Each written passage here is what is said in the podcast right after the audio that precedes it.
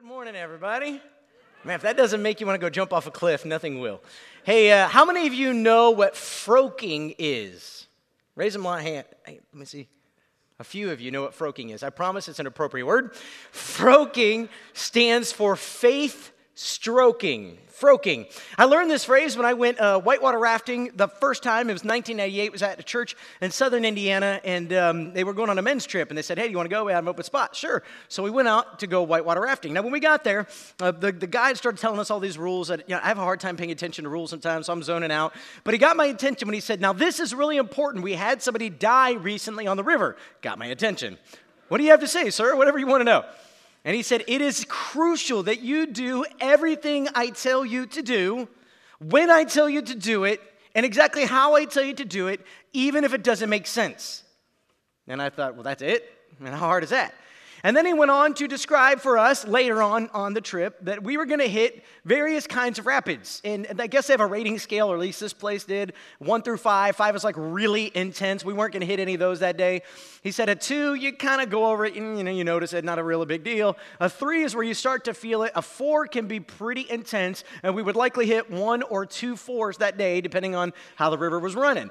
Okay, great. So it was a lot of fun, getting in the river, swimming around, all kinds of fun things, little rapids here and there. And then we come up on the spot. Before we get there, he says, now this is the spot where somebody recently died. I always wondered if he was serious, but his tone and everybody else's tone in the other rafts told me either they all pretend like it's serious or this is really serious. So I'm a little bit anxious. And what happened was there were two rapids back to back, and one was like a 3.5, one was a 4, somewhere in that boat. But because of where they were located, I guess it created kind of like this vortex spinning thing in the middle. And we get to there, and he says, "All right, now you got to do exactly what I tell you to do." And so we literally go, and I didn't know this. So some of this I'm telling you happened afterwards. When I saw the video, I went, "Oh, that's what happened." You don't know. There's somebody on the side, of a rock, and they're taking the video. But here's what happened. So we went forward over the rapid, and that was intense enough. But then the vortex sucked us backwards. And when it sucked us backwards, it folded the raft in half, like almost completely, not joking. And I'm in the middle, and I got my foot wedged inside the raft. If you've ever done this, you know what I'm talking about. And I'm froking. He is telling us, and I don't remember the names of the sides of the raft, but he's like, on this side, whatever, right side or side I was on, stroke, stroke, and I'm going like this, and I'm hitting nothing. I'm literally hitting air. And I'm doing this. That's why it's called froking. It's like, this is doing nothing. And I stopped, and I looked back to see if I was understanding him right. And he's like, go, go, go. And he's yelling. So I'm stroking again. All of a sudden, I'm not hitting anything, but I'm froking. And all of a sudden, we hit the water with this sudden impact. And all of a sudden, my paddle hits the water. And the point is, if you don't froke, then when you hit the water, you never pull through. In the video, I'm out of my seat a little bit, like I'm up in the air going, and he is totally out of the air with his paddle in the air, like a I don't know, an adrenaline junkie going, whoa!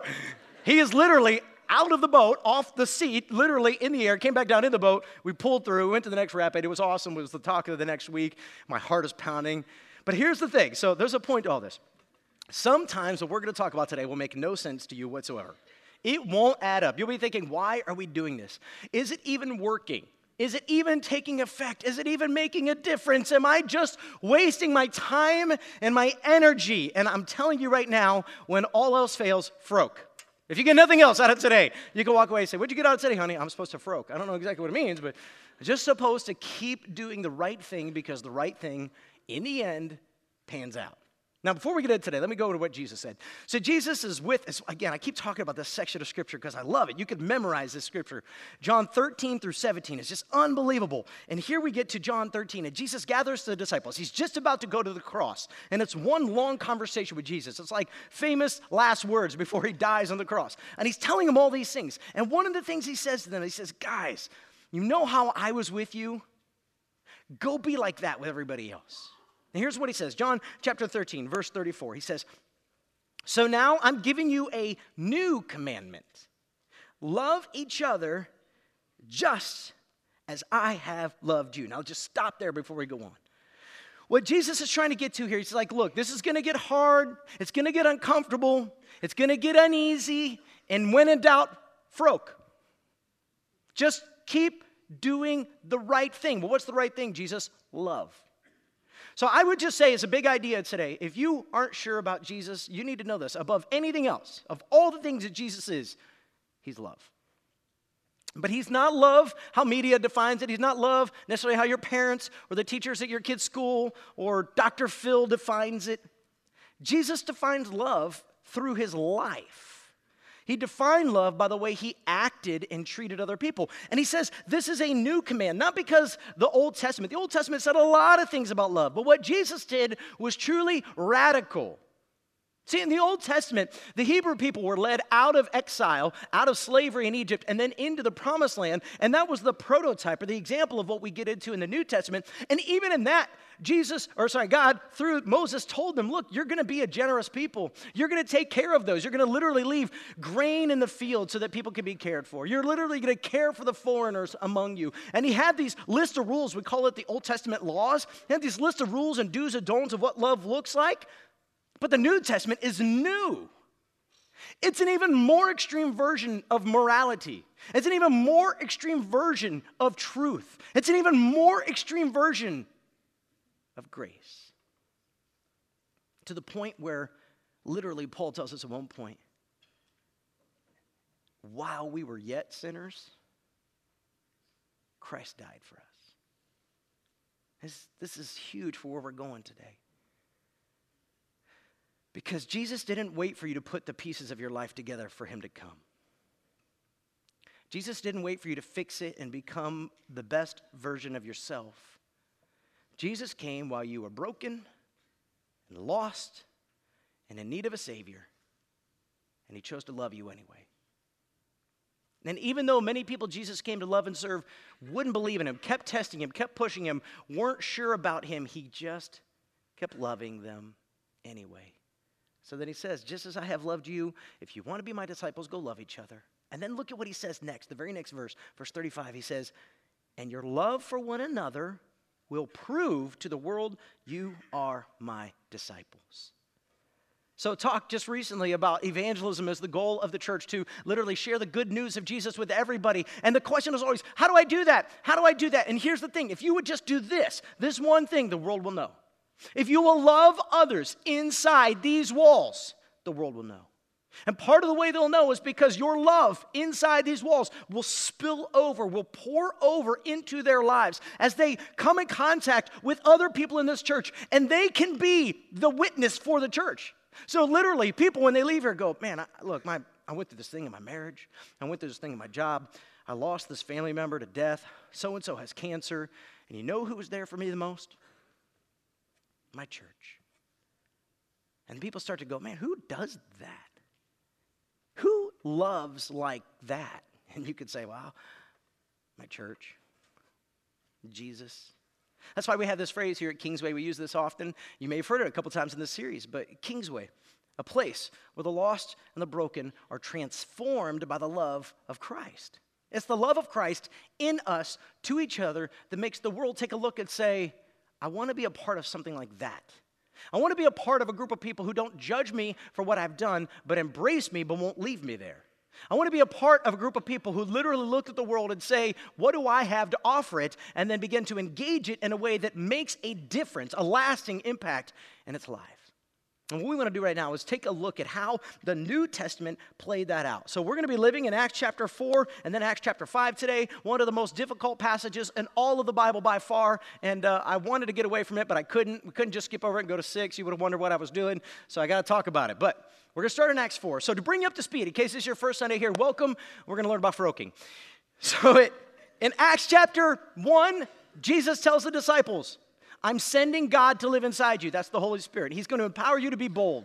Acts chapter 2, Peter speaks up when only 50 days earlier he was running for his life, lying about knowing Jesus. And now 50 days later, because the Holy Spirit is in him and he's bold by the resurrection, he stands up and he preaches a powerful message about Jesus, and he's not worried about what anybody thinks anymore. Acts chapter 3, Peter and John, they're on their way to the temple and they get thrown in prison because they're preaching about Jesus. They heal a lame man, a crippled man who'd been crippled for about 40 years, and they healed him. And so everybody's listening. And at the end of that story we left off last week, they are threatened by the religious leaders. The religious leaders are often the bad guys in the text. Maybe not dramatically different today, but the religious leaders are the ones who say to Peter and John, if you don't stop talking about Jesus, We're going to throw you in prison or do worse. And Peter and John say, what do you want us to do? We have to obey God, not you. They gather together at the end of 3, where we left off last week. They gather together and they pray as a body of believers. And they just pray, God, would you help us to be bold? Would you give us miracles and signs and wonders? Would you help us to be bold? And then when we pick up today, where we left off last week, we see the New Testament church being bold, but their boldness doesn't look like miracles. Their boldness doesn't look like lame people being healed.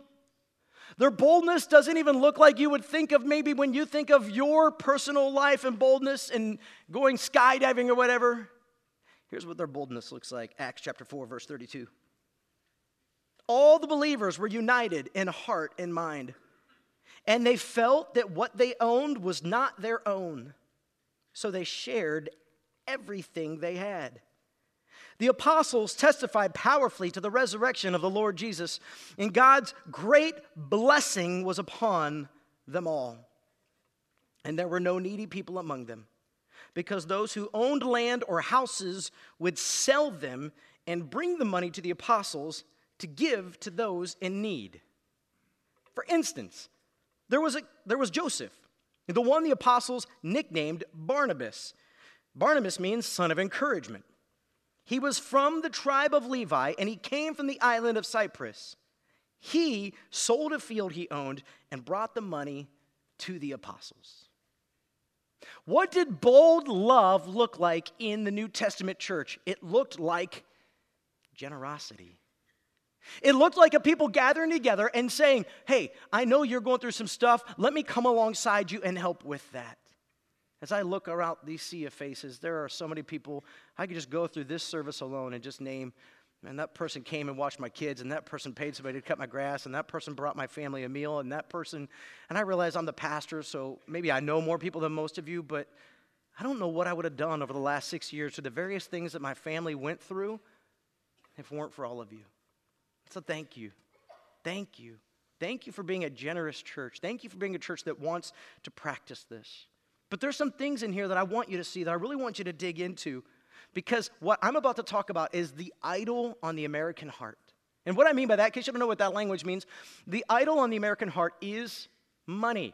In fact, just the other day, I was eating at a local pizza restaurant, Magoo's Pizza. Fantastic pizza, by the way. Love their white sauce. Highly recommend it.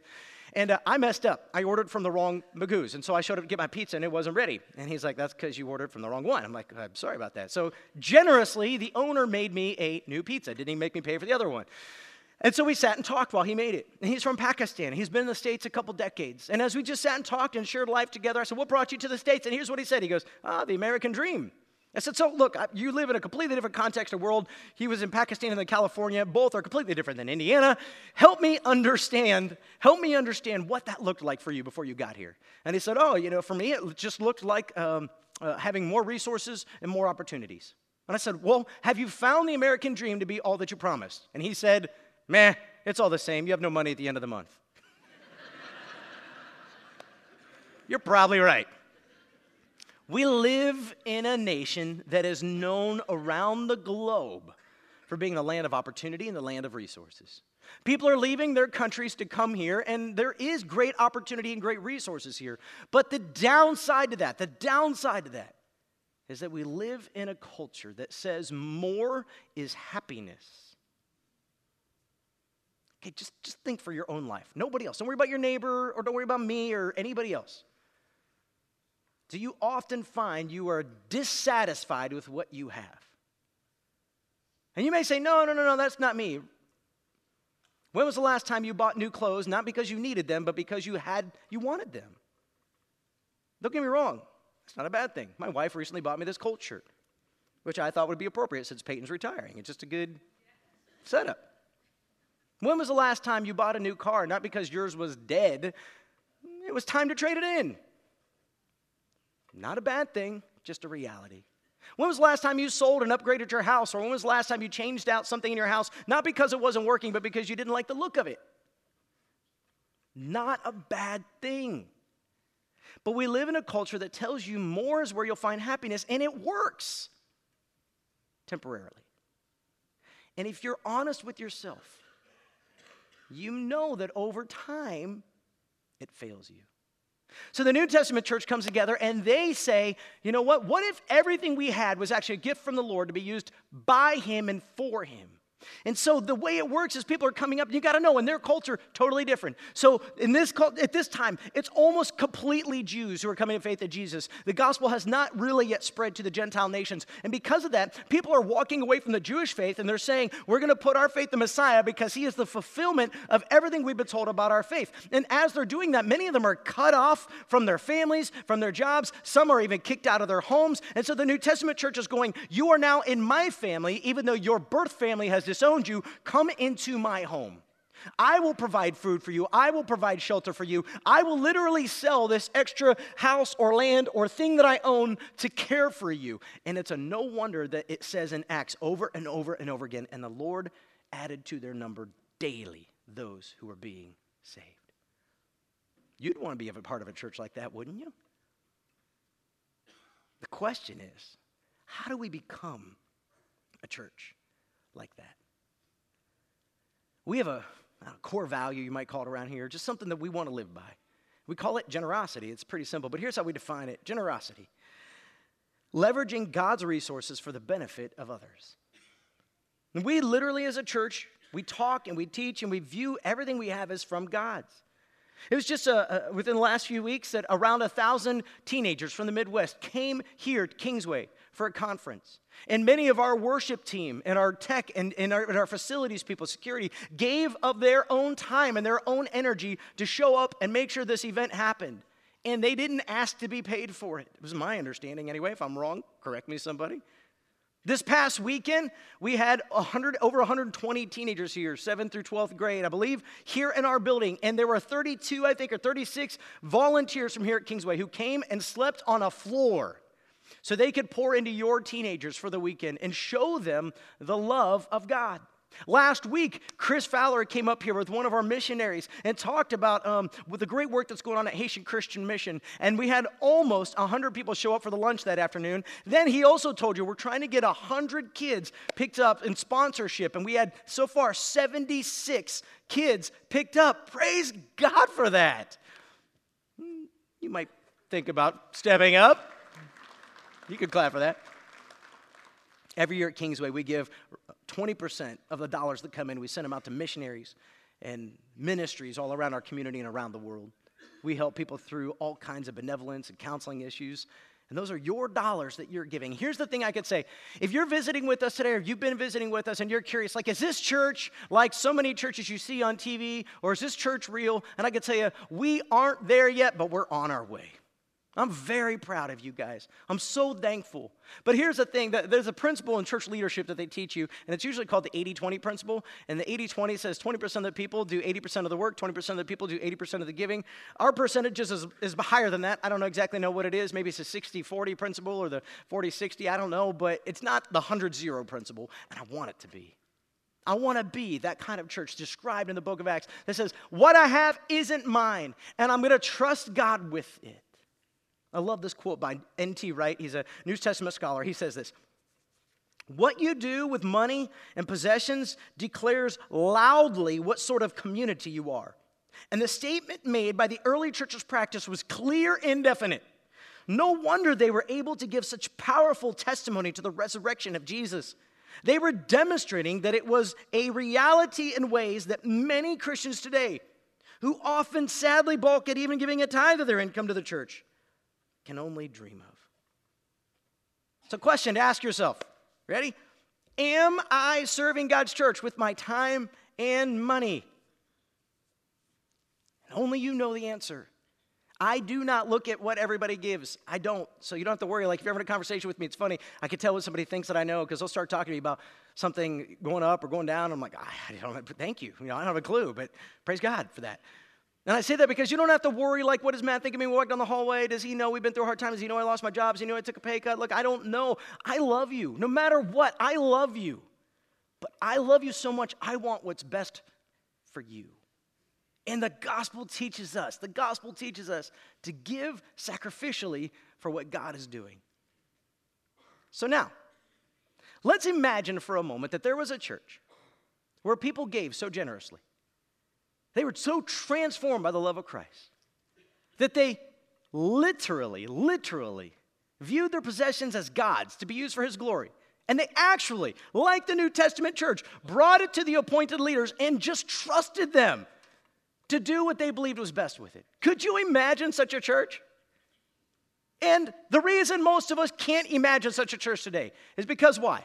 Government has so poorly mismanaged the budget. I don't care what president it is. We are, what, at $14 trillion? We have companies like Enron or others who have so mismanaged and mishandled your funds. There's been priests and pastors who've done such a poor job. Scandals galore.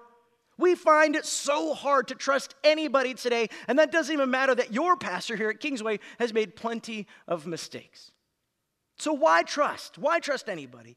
Well, trust was no different in the New Testament church. In fact, it didn't take long in the story. By the time we get to Acts 4, everybody's generous, selling things and giving, and then you got Barnabas, the son of encouragement. By the time we get to Acts 5, people are already abusing trust. Let me tell you part of the story. I'll read part of the story. You can go read it later. The story is intimidating. So there's a couple. Their name is Ananias and Sapphira. They got together to conspire, a plot. So for those of you who grew up with the church, that was a song. But anyway, a bad one at that. And Ananias and Sapphira, they saw all the praise going to Barnabas. They saw all the great deeds everybody else is doing. I mean, my goodness, Barnabas makes it into the annals of scriptures for all the great things that he did. And maybe, we don't know, but maybe they thought to themselves, I want a pat on the back too. So they sold some stuff. They go to Peter and they bring him some of the money. And they say to Peter, we sold some stuff just like Barnabas or just like these others. And here's all the money. And Peter says, that's all the money? And Ananias says, yeah, that's the husband. Yeah, that's all of the money from the proceeds. And here's what Peter says next, Acts chapter 5, verse 4. The property was yours to sell or not sell as you wished. And after selling it, the money was also yours to give away. How could you do a thing like this? You weren't lying to us, but to God. And as soon as Ananias heard these words, he fell to the floor and died. Welcome to Kingsway. And everyone who heard about it was terrified. You think? The next thing that happens in the story is the same thing happens to his wife, Sapphira. So she's not with him that day. She comes in and Peter looks at her and says, I was told that you sold some stuff. Sold some land, it's a property. Here's the money. Is this all of it? Yes, that's all of it. Why have you done this? Why are you trying to trick and deceive and lie? Why are you mishandling this thing called mercy? Why are you doing that? And then he says, the same men who carried out your husband are here to carry you out too, and she dies. I can say a few things real quick to at least put you at ease and cause attention at the same time. I have been lied to and deceived by many people over my years in ministry, and none of them have died in my presence. That should give you some element of peace. And the reason I say that is this is not the normal practice. The church is lied to and deceived all throughout the New Testament. But in these early days, in these first few chapters of the book of Acts, the church is in a very delicate position. And if God were to allow this kind of deception to be carried on, usually, the reason we know people's names in the book of Acts is because they're a leader in the church. If God would allow leaders in the church to deceive the church would have never gotten off the ground. The whole thing would have died. And so God judged Ananias and Sapphira right there. My friend Aaron Brockett up at Traders Point, I love him. He preached on this last September, so I listened to his sermon to see what he did with it. And Aaron made a bold statement that he believes that Ananias and Sapphira are still in heaven. I don't know what I would say to that, to be honest. I never even thought about it until I heard him say, so here's what I know. The Bible doesn't say they are, they aren't, so I can't declare one way or the other. I would have a strong problem believing that God would judge somebody so strongly on earth, and yet their salvation was secure. Not because you can sin your way out of salvation, but I would just question where their heart was in the first place. And here's the thing about all of us. What I just expressed to you was a lack of trust. If you've been lied to or deceived throughout your life, you carry the baggage of lack of trust, don't you? You question everything that's said to you. You question the way it was said to you, whether they really meant it or not. And I get it. So many people have been untrustworthy that it's hard to trust. And I also know this. The sinful human heart will often abuse grace and mercy. I can promise you, if you follow in the footsteps of Jesus and you choose to love and show mercy and grace, you will get taken advantage of. It is going to happen if it hasn't already. So then what do you do? Do you just not love?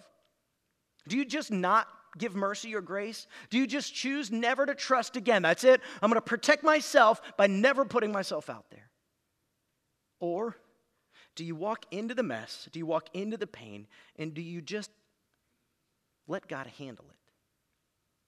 In the New Testament, if you were to keep reading, and I've only grabbed three examples, but there's many. In the New Testament, this principle becomes a problem throughout the New Testament church. Love and mercy has so filled these churches where the gospel goes out, but over time, people start taking advantage of the love and the mercy and the grace. And so naturally, what happens to all of us is the church becomes hardened and calloused and judgmental. In fact, as I told you through the book of Revelation a few months ago, even the church in Ephesus, this is a problem. And Jesus rebukes them and says, "You've fallen from your first love. Return to the height where you were. Go back to loving each other and stop turning an eye, kind of a stink eye at each other." I think that's what he said in the Greek. Stop looking at each other sideways and judging each other's motives and just go back to loving each other. Let me just show you three real quick ones. So in the church in Thessalonica, so we get the book of 1 and 2 Thessalonians, Paul has planted a church there and he's working with them, and he writes these books to the leaders in Thessalonica to call them out. Now the church of Thessalonians is so passionate with love for the Lord, they're literally waiting for him to return at any moment, which is where we get one of these passages about what happens when the Lord returns in a twinkling of an eye. They're so excited about Jesus returning that they stop working as if Jesus could come back in 1,000 or 2,000 or 3,000 years, and they literally stop working. They get lazy. So Paul has to write an entire book saying, stop abusing the love and the mercy of everybody else in the church who has to give extra to take care of you and get a job and work hard. Here's his actual word, 2 Thessalonians chapter 3, verse 10. "Even while we were with you, we gave you this command. Those unwilling to work will not get to eat." Now, just stop there before we move on. This is important because what Paul just said is there is the law of love. That's the only law that's out there. However, the law of love still has right and wrong actions to it. There's nothing wrong with saying to a person, if you call yourself a believer and you're not willing to work or get a job, you don't eat. It's biblical. Notice what he says next.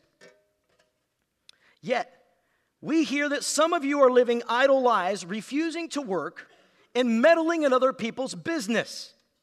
We command," hear the strong language here, "we command such people and urge them in the name of the Lord Jesus Christ to settle down and work to earn their own living. And every parent with a 25 or 30-year-old kid living in their basement said, 'Thank you, Jesus,' for a text. As for the rest of you, dear brothers and sisters, hear this. Never get tired of doing good." Do you hear the tension in the text? Paul is now calling out those who are lazy in the body, and he's saying, get a job. Take part in the work of God. Do not just mooch off everybody else. But then he says to the rest of the church, but don't stop loving just because people abuse it. Just because somebody might not be trustworthy, just because somebody has proven they are not trusting, you shouldn't put an investment in them. Do it anyway. Why do it anyway? Because it's the right thing to do. Sometimes you have to froke, even when it doesn't add up and it doesn't make sense and you can't see the results and you don't know where it's going. You have to do it anyway. Here's another one, another example. In the book of 1 Timothy, there's a guy named Timothy. First two books there, 1 and 2 Timothy, Paul writes to a young minister. He's been mentoring this guy. And he sent Timothy to some churches. One of them is the church in Ephesus. And in the church in Ephesus, he got problems. So they've created a ministry of care to help widows because in that culture, men made all the money. So if you were a widow, you had a problem because there was nobody to make money and support you. So the church began programs, ministries to help the widows. But the problem is, just like in every situation where love and mercy is reigning, the widows are taking advantage of it. And so what's happening in the church there that Timothy's working with is we have widows who have kids and have resources, but their kids aren't taking care of them. Instead, their kids are saying, well, it's not my problem. It's the church's problem to love. And Paul comes along and says, wait a minute. That's not the purpose of the church. The purpose of the church is to help those who cannot help themselves. We are pulling our funds, collecting our funds together to help those who need help who don't have any other access. If they have a son, if they have access to resources, you tell them to step up and take care of mom, no matter how annoying she is. I may have added that part. But anyway, 1 Timothy chapter 5, verse 3 and 4, and also verse 8. Paul actually says this: take care of any widow who has no one else to care for her. But if she has children or grandchildren, their first responsibility is to show godliness at home and repay their parents by taking care of them. This is something that pleases God. But those who won't care for their relatives, especially those in their own household, which extends to mothers and mothers-in-law, have denied, hear this, the true faith. Such people are worse than unbelievers. Do you hear the strength of what Paul is communicating? Now, some of you, this is very real. This may be the faith-stroking analogy you walk away from today. Because some of you say to yourselves, you don't understand, my mom, the relationship there, my stepmom, the relationship there, my mother-in-law, the relationship there, whatever it is, and you may say, and what Paul is saying is, man, if you really love God, it won't matter whether you believe that they deserve it. It won't matter whether you believe you can trust them. If you love God, sometimes you just do the right thing because it's the right thing and it pleases God. I know I'm touching on a whole bunch of nerves right now. Here's the third one. These are just three examples. There's tons of them. In Ephesians, in the church in Ephesus, I told you in Revelation, they're just amazing. In fact, if you read the book of Acts later, what we find is the church of Ephesus, when they come to faith in Jesus, they literally go burn their magic books, their witchcraft and incantation books, to the tune of tens of thousands, possibly even hundreds of thousands of dollars worth of stuff. They just burn it. They're so excited about Jesus, they don't care about stuff. But over time, they start to fall away from that initial passion, and they start to get selfish, and they start to look at each other sideways, and they actually have people in their midst who've snuck in among them, and they are not doing well. In fact, here's what he says, Ephesians chapter 4, verse 28. He says, if you are a thief, quit stealing. Instead, use your hands for good, hard work, and then give generously to others in need. Now, this is huge. Notice what Paul didn't do. Notice the example of love. Paul didn't say, if you're a thief, you're an idiot. You can't love Jesus. You're not going to heaven. Did he judge them? No, but did he rebuke them? Yes. He just looked at them and said, look, if you're a thief, just stop stealing. Now, this is what's crazy. We don't often talk about stealing in here because stealing is one of those things that everybody knows is wrong, and yet I know in every single service there are people in here who are stealing.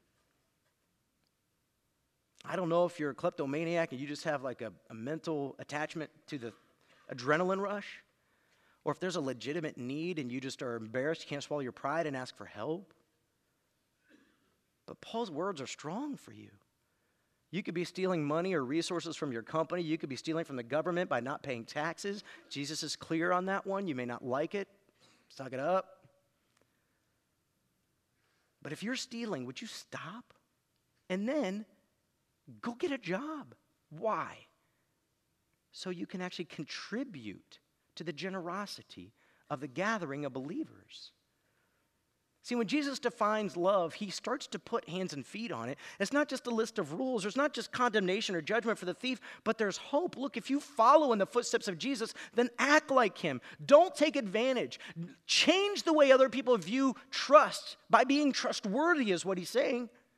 Become a person that others could say, okay, I didn't trust you a month ago, but I trust you today because you are different. It brings up a question, though. With this kind of abuse of love, what do we do? What do we do? Paul addresses this one too. Paul says, yep, people are going to abuse you. Yes. People are going to take advantage of you. Yes, it's going to happen. People are going to make mistakes. They may not even mean for it to happen. It's going to happen. So what do you do? And he says this in 1 Timothy chapter 6, verses 17 through 19. He says, teach those who are rich in this world not to be proud and not to trust in their money, which is so unreliable. Their trust should be in God, who richly gives us all we need for our enjoyment. Now just pay attention to what he's saying here. Teach those who are rich. Don't be proud. Don't trust in your riches. Know that where it all came from God. Everything you have came from God. You give the glory to Him.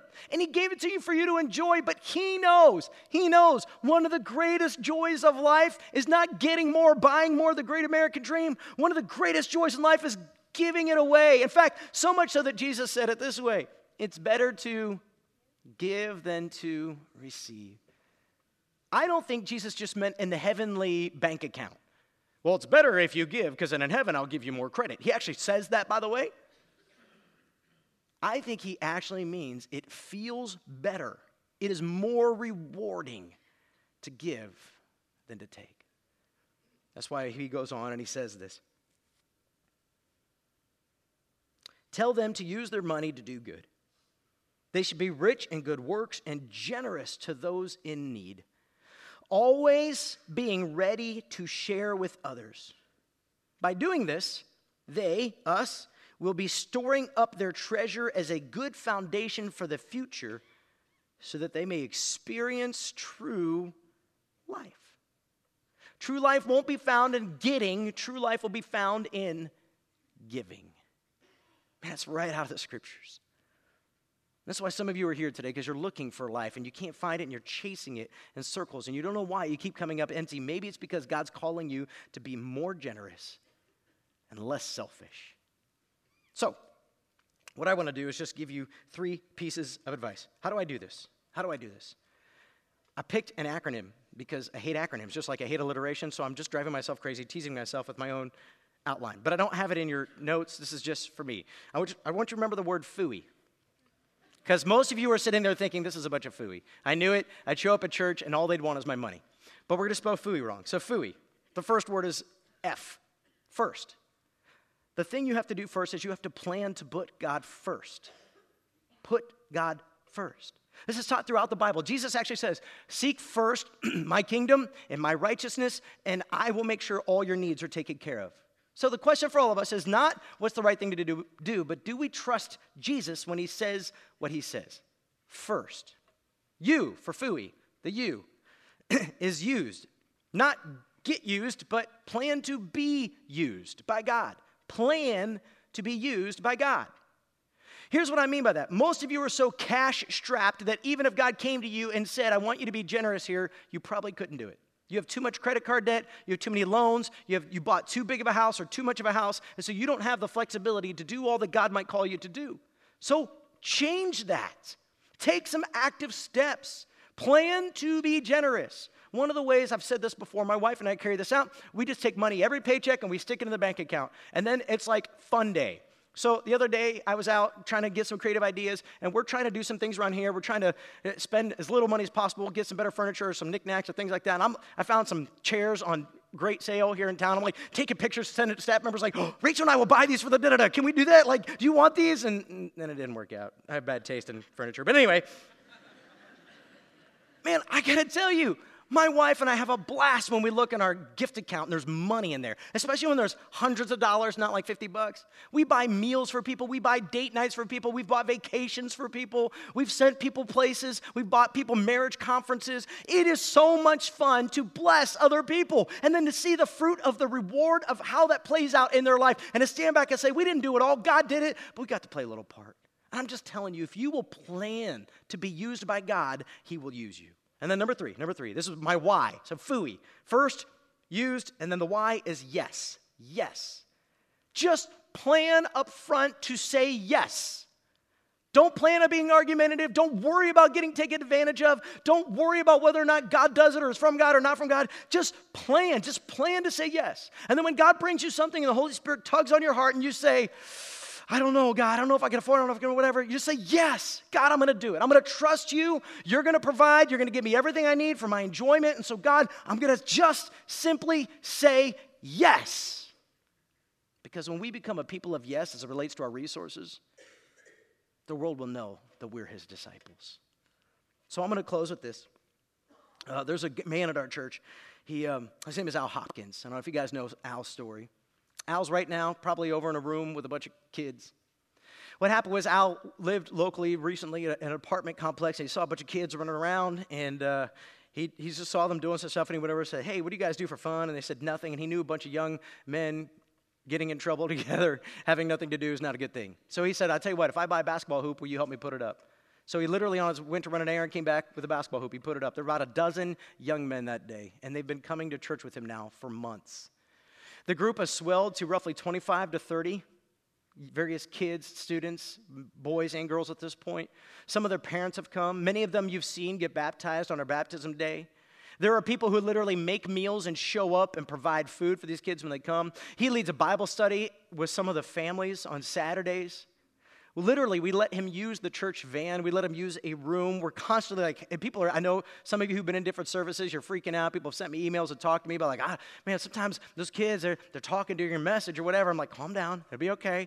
We're showing them love. It'll be all right. And I'm so proud of Al and the way others have surrounded him. I'm so proud to be a part of a church who gives generously of their time and of their money. And my challenge to you is, how are you doing? So I am so anxious about this message because I'm about to make two bold asks. And you're like, uh-oh, yep. My first bold ask, guys, I've been up, like I couldn't sleep, I was anxious, praying about this. God, give me the ability to be bold. My first bold ask is this. Some of you have never taken a step of faithfulness towards God in your giving. Would you consider doing a tithe for 90 days, just 90 days. I promise you this, you will be blessed. Now, I don't know how God's going to do that. I don't know what that's going to mean. I'm not telling you you're going to double your income. I don't have that ability. I wish I did. But I will promise you, you will be blessed. And God actually says that in the Old Testament, in the book of Malachi. Would you be willing, if you aren't currently tithing, to step up and start tithing? That's bold ask number one. Bold ask number two, some of you are already doing this. And for you, here's my ask. So we have a bit of a budget shortfall to the tune of a few $100,000. And here's my bold ask. Would you consider giving simply $10 a week more per household between now and the end of the year? Between now and the end of December, $10 a week per household, roughly $40 to $50 per household. That's it, not per person, per household. If you would do that, that would allow us in our budgeting process and our planning process coming up to not have to make major cuts in ministries and programmings or staffing and those kinds of things. So we're just asking you to generously step up and say, I'm going to skip Starbucks. Well, nowadays, Starbucks, it's once a week, twice a week. I'm going to skip eating out one time a week, and I'm just going to send those funds on to my church and trust them to use them, to spend them on the way that God is leading them best. And I'm asking you not to make this decision right now out of guilt or compulsion. I'm asking you to seek the Lord and pray about it, and if the Lord says yes, then you say yes. Because if you just do the simple math, if roughly 1,500 people each did $10 a week through the end of the year, you could see how that helps tremendously. So here's what I want to do. I want to pray for you as we go into our communion time. Remember this. The cross of Christ is where the generosity of Christ was shown the most. As you take that bread and as you take that juice, I just want you to pray and say, God, you were so generous to me. Help me to be a people of love who respond with yes to whatever it is you call me to do, and then just to take that bold step. Let's pray. Father God, Lord, I pray for the ministries of Kingsway.